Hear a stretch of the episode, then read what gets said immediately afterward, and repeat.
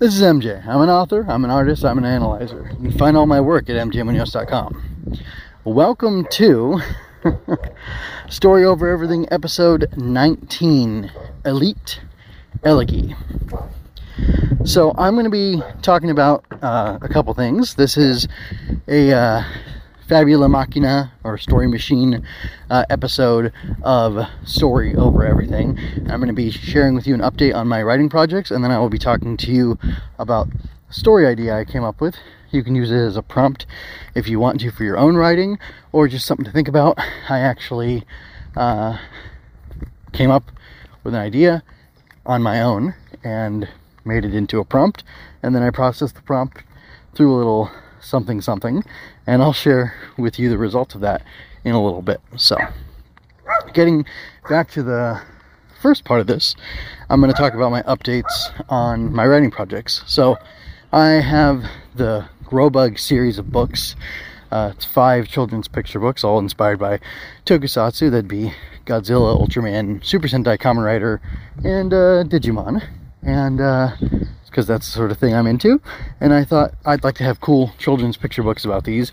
So I wrote five books, and I'm pretty satisfied with them. I've continued to tweak them, and I even came up with an idea for a for a uh, bigger book that encompasses these five stories of the five like hero bugs.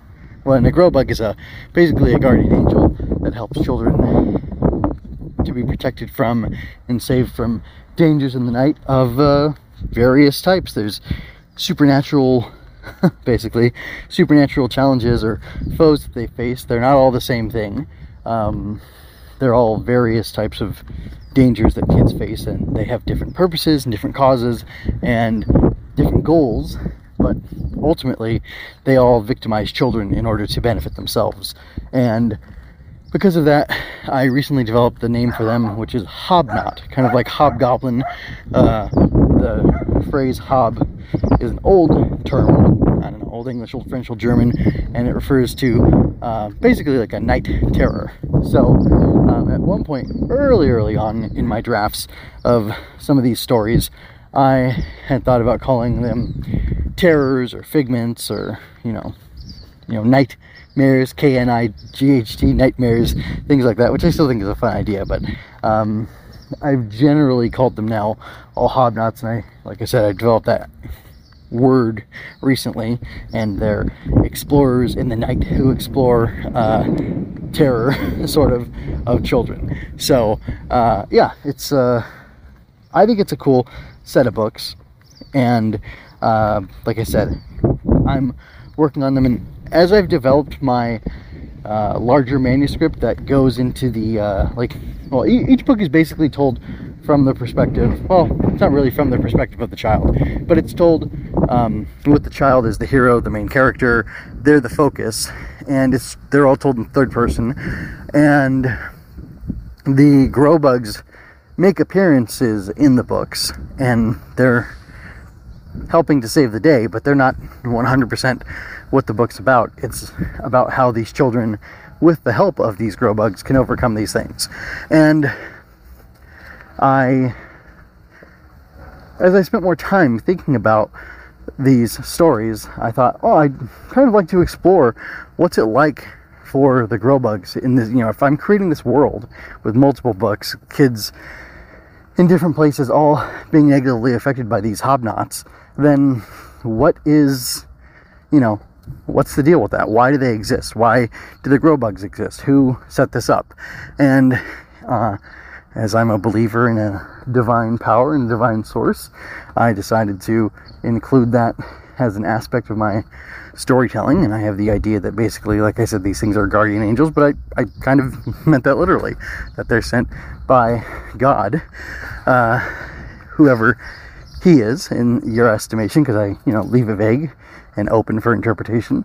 Uh, for uh, you know, and he sends these uh, things out in order to protect innocent children, which I think is a cool thing. But uh, basically, what I've been doing is rewriting each of the five Grobug books with the five Grobug guardians who are the heroes or you know helpers in those books uh, in a I've been rewriting those stories from their perspective and I've been inserting those into this overall story I have of a fresh group of Grobug cadets who are training and being raised to grow up and be either uh, a soldier support or like a seer prophet type of uh, bug. Like they, they differentiate and specialize down into different groupings that all have different strengths. They have, you know have things in common that they share, but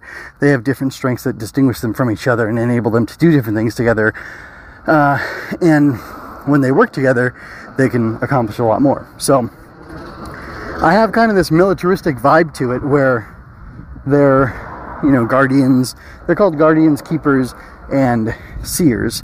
And the guardians fight the terrors. The seers kind of handle calms between groups of uh, between groups of grow bugs, as well as seeing when a kid is in danger and needs help and dispatching the guardians to help them with that and the keepers offer, offer uh, I guess you could say, vital support to their fellow grow bugs. So they, you know, raise food, they raise the kids, they might have healing magic or powers and things like that, so that they can help injured, you know, guardians or seers or you know whoever among their ranks. And that's uh, kind of the idea I have, and I've just as I've developed that idea uh, for this book that collects their stories uh, and has an overall narrative, which I call Grobug Tales, I have had to go back and revise the other Grobug books because as I've learned more about the I don't know society and culture and you know character of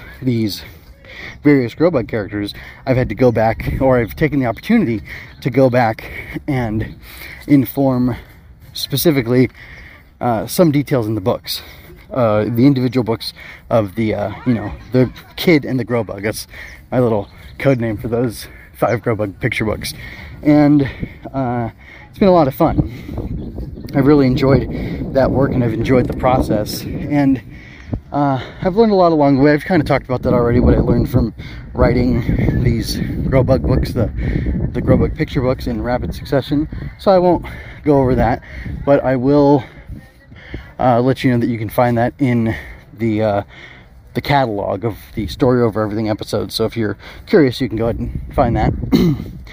that and more is at mjmunoz.com. And I would like to continue by saying that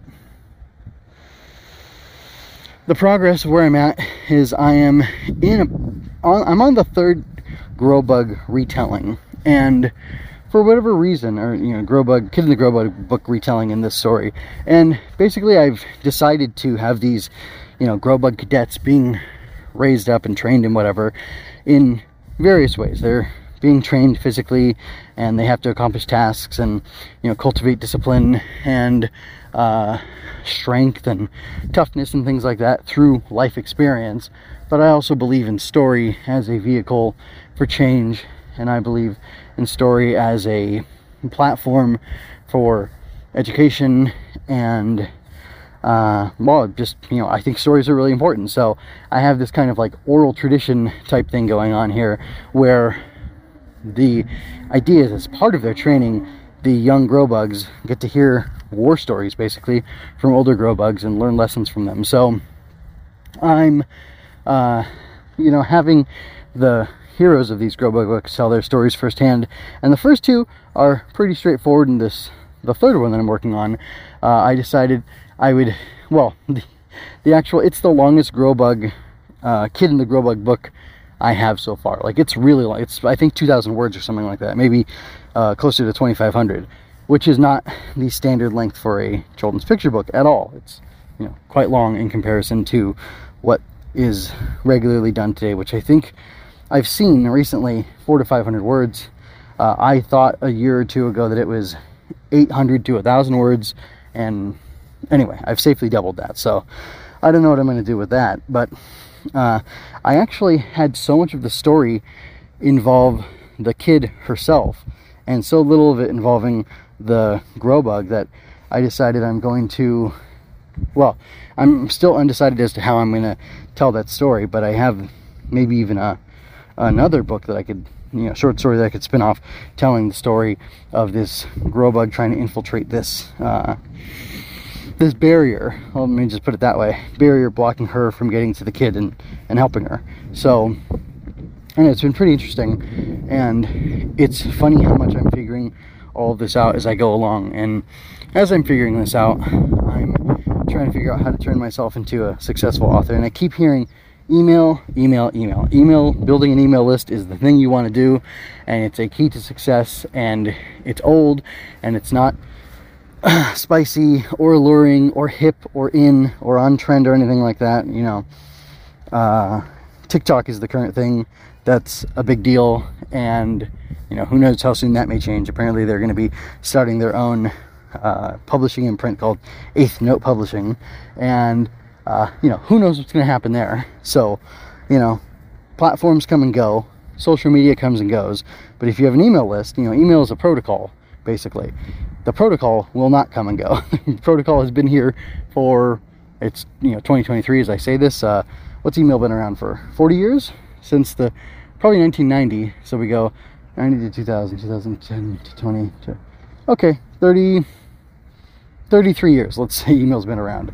I think it's actually older than that, but you know, more widely in use is, uh, you know, the 30 years might be about right. Anyway, uh, that protocol will change and will permutate through different things, but it'll stay the same and it'll keep working. It'll keep being used. And so I took two uh, short online courses, classes, introductions uh, to email list building, uh, guides to email list building from two different uh, individuals uh, or organizations. I won't be specific, I won't name, but I'll just call them uh, Party A and Party B. I found it interesting that, well, I found both Party A and Party B's explanation of why you need an email list and, and how important it is to cultivate that and grow it and, you know, use that to sell your books to those people uh, on your email list and then uh, you know, sell them subsequent books in your series or direct them to new books that you're writing. And again, I thought this was, you know, fascinating, interesting, and the presentation from both uh, parties was well done, and uh, it was enlightening, and it really made me feel motivated to uh, to go ahead and get started on building out my email list. And something that I like that they both said, or not that, well, I mean, it's affirming to me, so it feels comfortable, therefore I liked it, right? Uh, is that even if you don't have a book out now, it is prudent to go ahead and start assembling a reading list or an email list, start building your email list so that when you're ready to launch your books, you can send your books to you can send the announcement of your launch to people on your email list. And that's great. And there was a, uh, one of the in one of the courses there was a method shared for increasing your increasing eyes on your books and turning that into more people to subscribe and then turning those subscribers into people who turn around and give you greater exposure. And it was this really interesting cycle using email sequencing, you know, where you can actually set up your emails so that when somebody subscribes to whatever list you have, and you can have various lists too, that you can have a track for them to go on basically where they get the same everybody gets the same sequence of emails in the same order you know sequentially from when they join with you. And I thought that was really neat, especially with how uh, one of the authors was talking about how to leverage that and use that in part to create yourself a wider you know, base of readers, potential audience, and people to uh, to buy your book and again turn other people onto your stuff as well. So, really interesting. Uh, I do have a preference for one person's presentation or one for one party's presentation over the others, but that doesn't matter to you. Uh, but something else that I found interesting is that the way I got notified of these is that I was somehow on an email list for both these people. Now, party B, I had been on their email list for a while because I had chosen, I'd elected to do that about a year I I think they like a guest emailed or guest posted on another party's, you know, party C, on party C's email flyer, bulletin, whatever that I'm part of. So, you know, I believe that the whole email thing can work because it's working on me. These people are literally using their list and their email process to get me interested in uh, what they're providing. And uh, honestly, both of them finished with a sales pitch. And one sales pitch was more attractive than the other. But again, that doesn't matter. And I didn't buy either. But one, I definitely heavily well the first one i heard i thought well let me wait to see what party b will say and what their sales pitch is going to be because i feel like they're probably going to have a sales pitch too and uh, again there's nothing wrong with that. They're creating funnels. They're creating contacts. They're trying to get themselves in front of customers to support their livelihood. And that's exactly what i want to do. So i'm trying to learn from them. And it's just it's been a very interesting process trying to learn this. And i have resources from both of them that they offered for free and i will look at those review them and try to implement them and uh, eventually set up my own you know please sometimes within a month or two uh, set up my own email list and start building that up so that when i am ready to publish i'll have people to go to and um, people to get reviews from and such uh, that's just part of the plan so anyway there's that aspect of of this episode, this edition of Story Over Everything. So I want to go ahead and move away from that now and talk about go into uh, the Fabula Machina section. And uh, again, this um, I this is created by me. Don't be confused because I'm going to be using ChatGPT 3 later, and you'll hear from that. Uh, but I did all this work myself, this first bit of work myself. So I want to come over the story with keywords. I actually came up with these keywords after the fact, but I'm going to uh, operate a little differently going forward. Uh, the keywords are war, decentralized, peace, anti-war, law, and justice. So those are keywords or key concepts in this story. And I put those all together into a prompt, I guess you could call it, called Elite Elegy, and this is what it is. Communications tech is no longer able to be censored. Nearly a dozen heads of state have been arrested and executed for war crimes they have ordered. A decentralized network of hackers and computer engineers orchestrated these events under the direction of an eclectic group of grassroots activists, with one goal uniting them depower the oligarchs. So, Elite Elegy can be taken in multiple directions. What would you do with these ideas? What would you do with this prompt? uh, I would turn Elite Elegy into an action thriller story of revenge called Cyber Wolf. And here's my pitch. Real quick, short pitch. A veteran and his team are tasked with capturing the government officials who lied their country into war under false pretenses. How did that get discovered? Well, because of the leaks done by the hacking group and whatnot. So here's the synopsis of that story that I, I came up with. A, I've never done this. I've never come up with a character for this before, so this was all fresh for me today.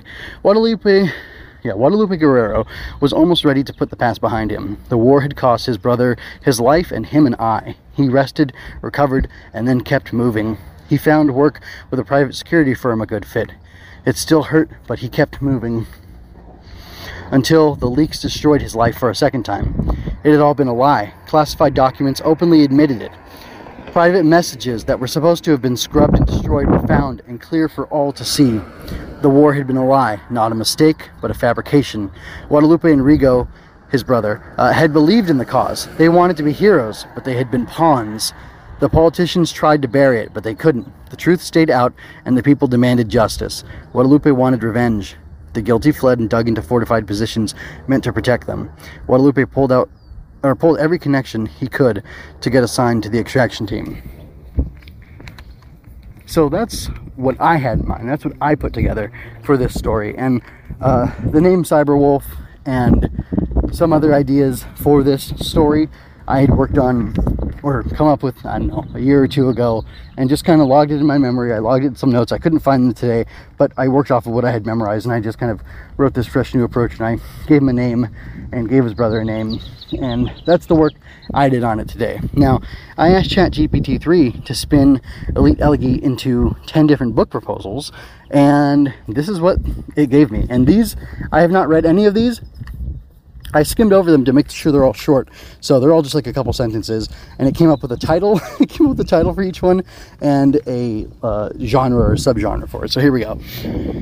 Book one Unsilenced Revolt, dystopian thriller. Synopsis In a dystopian future, communications technology becomes impossible to censor. A charismatic hacker and her team leverage this newfound power to expose the war crimes committed by heads of state. As they execute their plan, they encounter unexpected challenges and face grave consequences in their quest to dismantle the reign of the oligarchs. okay, so I don't know who the lady is, if it just decided to pick a gender or sex, whatever, and say this is a man, this is a woman, whatever. So we'll see if it ping pongs back and forth. Or I entered, Guadalupe at some point because I asked it to kind of do an outline with the prompt that I made. Um, and Guadalupe is both a man's name and a woman's name because that's the way it works for some reason. Uh, I guess it's gender neutral because the the way it ends, but like it sounds like a woman's name. And you know, doesn't everybody have a Guadalupe? Anyway, uh, so moving on to book two. Whispers of Justice, which is a political drama. Synopsis When a communications tech, no, sorry, when communications tech becomes uncensored, a whistleblower leaks classified documents revealing the war crimes committed by powerful heads of state. As public outrage grows, a determined investigative journalist races against time to uncover the truth and bring the uh, perpetrators to justice, facing threats and obstacles along the way. Sounds pretty cool, actually. Um, book three Invisible Strings, which is a techno thriller. Synopsis A brilliant computer engineer creates a revolutionary central or decentralized network capable of bypassing censorship. As this network gains popularity, a mysterious group of hackers joins forces to expose the war crimes of heads of state. The engineer finds herself caught in a dangerous web of intrigue and must protect her invention from those who seek to control it. I had no idea it would be an invention. And in fact, I kind of think that violates the principle of it being decentralized, but you know, it's trying. Maybe the protocol, maybe she's got some sort of device that she uses. You could come up with something to justify that if you wanted to work with that, in fact, which, you know, I'm not ready to at this point. All right, number four Shadows of Retribution. This is an action packed adventure.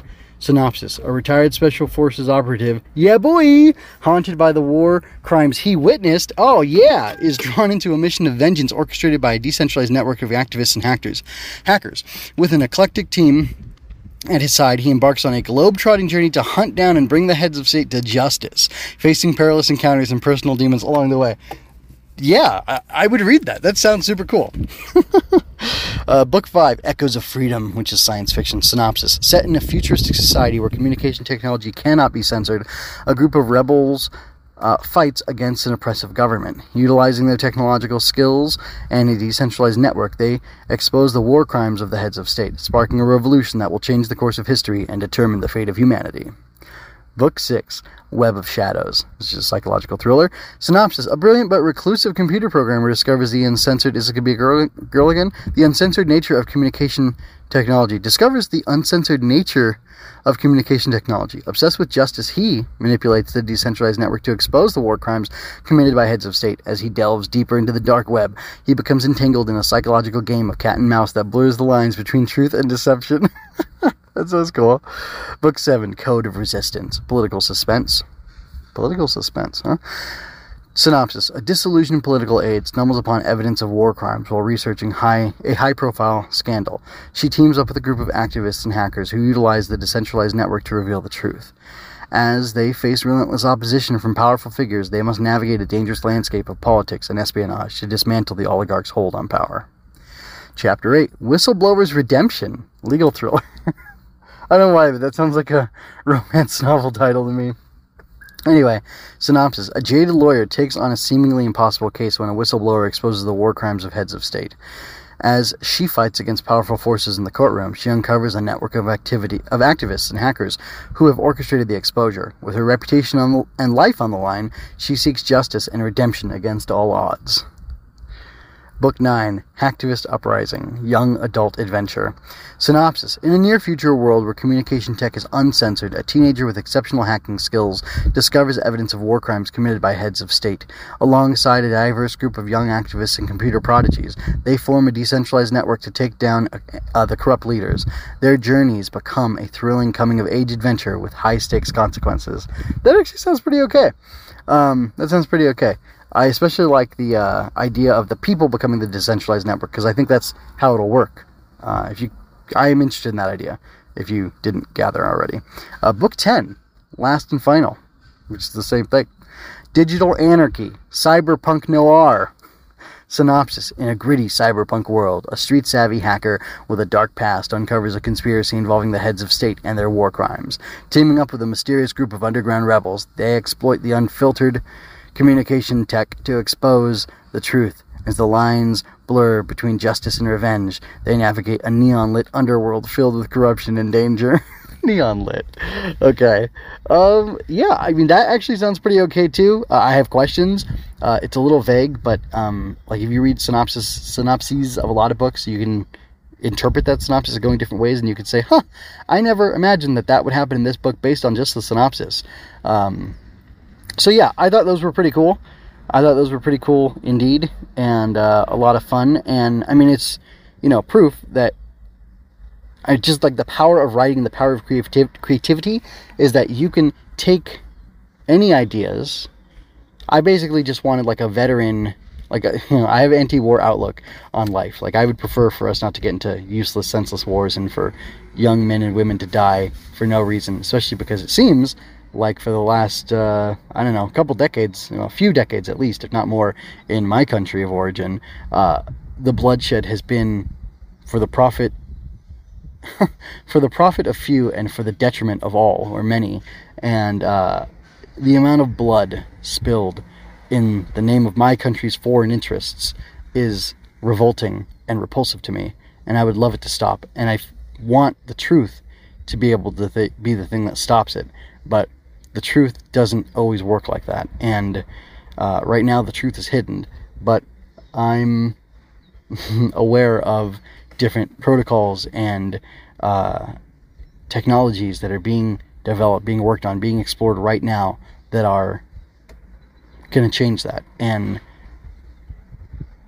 the possibility of what could happen, what our future could look like in a world where the truth can't just be hidden by the people it would hurt, by the evil people it would hurt, it excites me and it brings me hope and uh, it makes me long even more for justice and you know i believe in the power of storytelling and there's this mantra of support the troops and i would argue that i'm supporting the troops by trying to not get them thrown into the meat grinder of endless stupid war on behalf of other people that they're tricked and fooled into and all sorts of things. I was fooled into supporting wars that I now find evil and were fabricated. And I, I I'll stop there right now. But um, yeah, this the idea of creating a story with a character who you could empathize with, who would learn the lesson of being lied into war learn to be cautious about that thing and use the skill that they learn to bring the actual culprits, the actual villains in the case to justice. It feels very cathartic just saying that. I feel a little better, and uh, you know, it's a fiction. It's not true, but if it could become popular fiction and it could stir the hearts of many people, what would they do? What would they learn? How would that affect their lives going forward? I don't know. But again, that's the power of storytelling that I'm interested in and that I recognize and that I feel myself being affected by. And yeah, that's why I wanted to share that with you. So anyway, I this got weirdly personal and I didn't mean it to. Um, I don't know that that will happen all the time in story over everything, but uh, you know, this is who I am, and these are the things that spark my interest, and these are the things that uh, you know, this is my perspective on storytelling. So if you're into that, then I guess, you know, stick around for more. Um, anyway, I'm going to go ahead and get out of here. This went longer than I'd expected, and I need to attend to other matters. So until next time, this is MJ signing out. I hope you enjoyed that. Go to mjmunoz.com to leave any questions, comments, or other feedback you might have. There you can find all of my analysis, art, and fiction. I cover books, tokusatsu, comic books, anime, and more. Look around, you're sure to find something else that you'll enjoy as well. This has been a Story Over Everything production.